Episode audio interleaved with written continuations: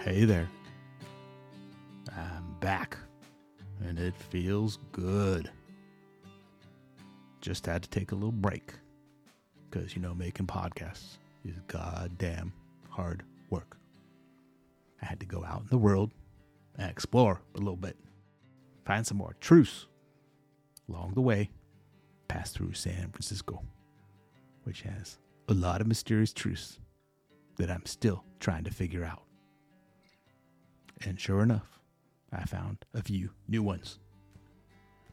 And one of them truths is the true history of Epic. So, as you may have heard, I ran into this character, Carlos Lee, when he tried to give me some money. Because he thought I was a down and out street bum in San Francisco. Nah, that was real nice of him, trying to give me some money. But I knew his real motives was truth seeking. I just had to find out what he was actually looking for. So I asked him, Who the hell are you? Why are you on my street in San Francisco? And what the hell is Epic anyway? And why would anyone care about its 20th anniversary?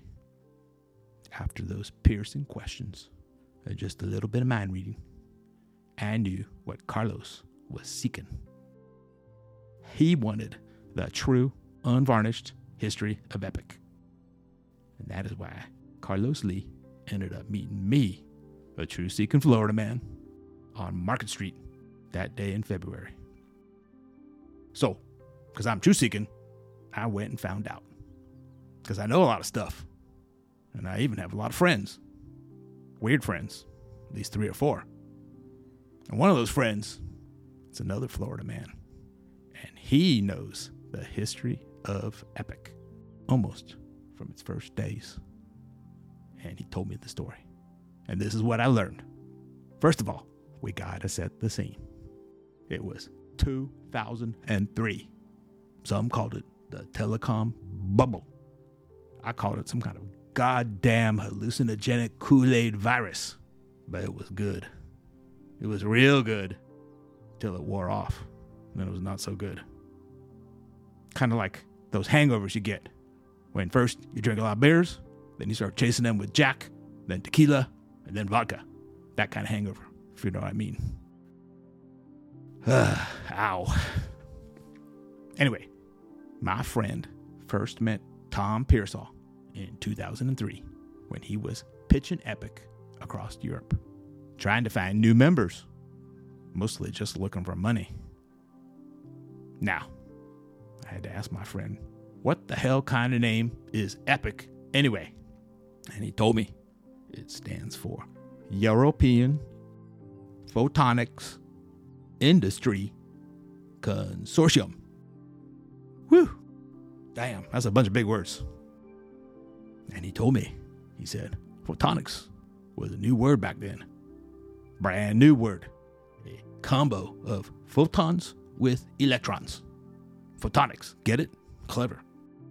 Now, my friend thought at first that Tom Pearsall was crazy. No way was this going to work. Not going to happen.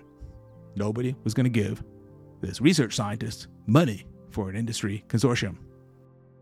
Here was this crazy American. He just got fired due to the telecom bubble and was living in France. What the hell? Pitching this goddamn crazy idea to start a new thing in the middle of the worst downturn ever. Stupid. But my friend also thought, well, that guy gives pretty good talk, actually. Seems like he's even okay. Except I don't know, man. He's living in France. I don't know about that. But that's another story. And actually, all them words Tom Pearsall was saying is making a bunch of sense. And he just kind of liked that guy. And so my friend signed up for Epic. Got his little company to sign up too.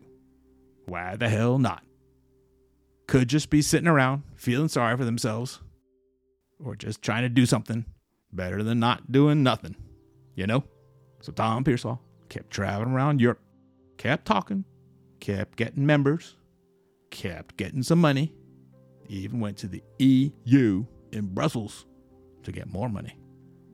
He told them photonics was essential to the goddamn survival of Europe and the rest of the world and the whole universe, too. Yeah, you know?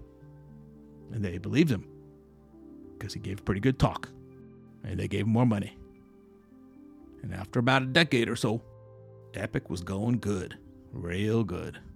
Something like 80 members. My friend went to a lot of them Epic meetings, ate some free food, drank some free drink, made lots of friends, got some of that EU money for his company, too. It was all real good.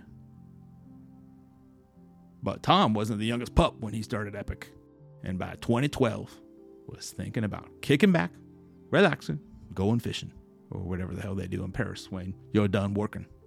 Retirement. But that meant he had to find someone crazy enough to take over his job. My friend figured that was impossible and that Epic would wither and die. So it goes. But Tom, he found this new boy, Carlos Lee. Thought he might be a good guy to take over. And Tom, he asked my friend, What do you think about this Carlos dude? My friend, he wasn't so sure. This Carlos dude, he was an electron person, not a photon person. Worked for Semi, them chip people, semiconductors. Ugh. Not even a PhD in photons or nothing. Them epic people, turns out, like to think like photons. And they don't always like them electron people, you know. On the other hand, Carlos was young, clean cut, energetic, definitely not shy. Maybe even related to Bruce Lee. All positives. So my friend kind of thought about all this and applied some of his photon thinking, using quantum fluctuations and entanglement and all that stuff. And he understood that there was a certain amount of minimal uncertainty involved in all of this stuff. And sometimes you just gotta go for it, move forward, make it happen. Damn the torpedoes full speed ahead. So Tom hired Carlos. Also, because he couldn't find anyone else crazy enough to take the job anyway. That was in 2013, and the rest is history, as they say. Since then, Epic grew an order of magnitude from 80 to 800 members. Sounds pretty goddamn epic to me. The staff went from two to more than 10, and they kept getting money from the EU, and they kept running those fun meetings with free food and free drink.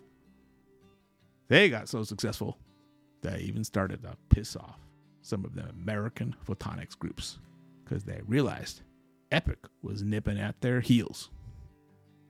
You know, competition is good as long as you're on the winning side. And now, Epic turns 20.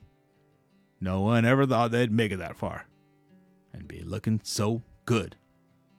And it turns out that Carlos Lee can actually think like a photon at least a little bit.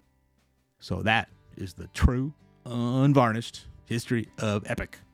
Actually, I got some more unvarnished tales, but due to various legal considerations, well, let's just say that's all I'm willing to divulge at this time. If you really want to know, send me your questions over a private channel. And that's it for today. Bye now.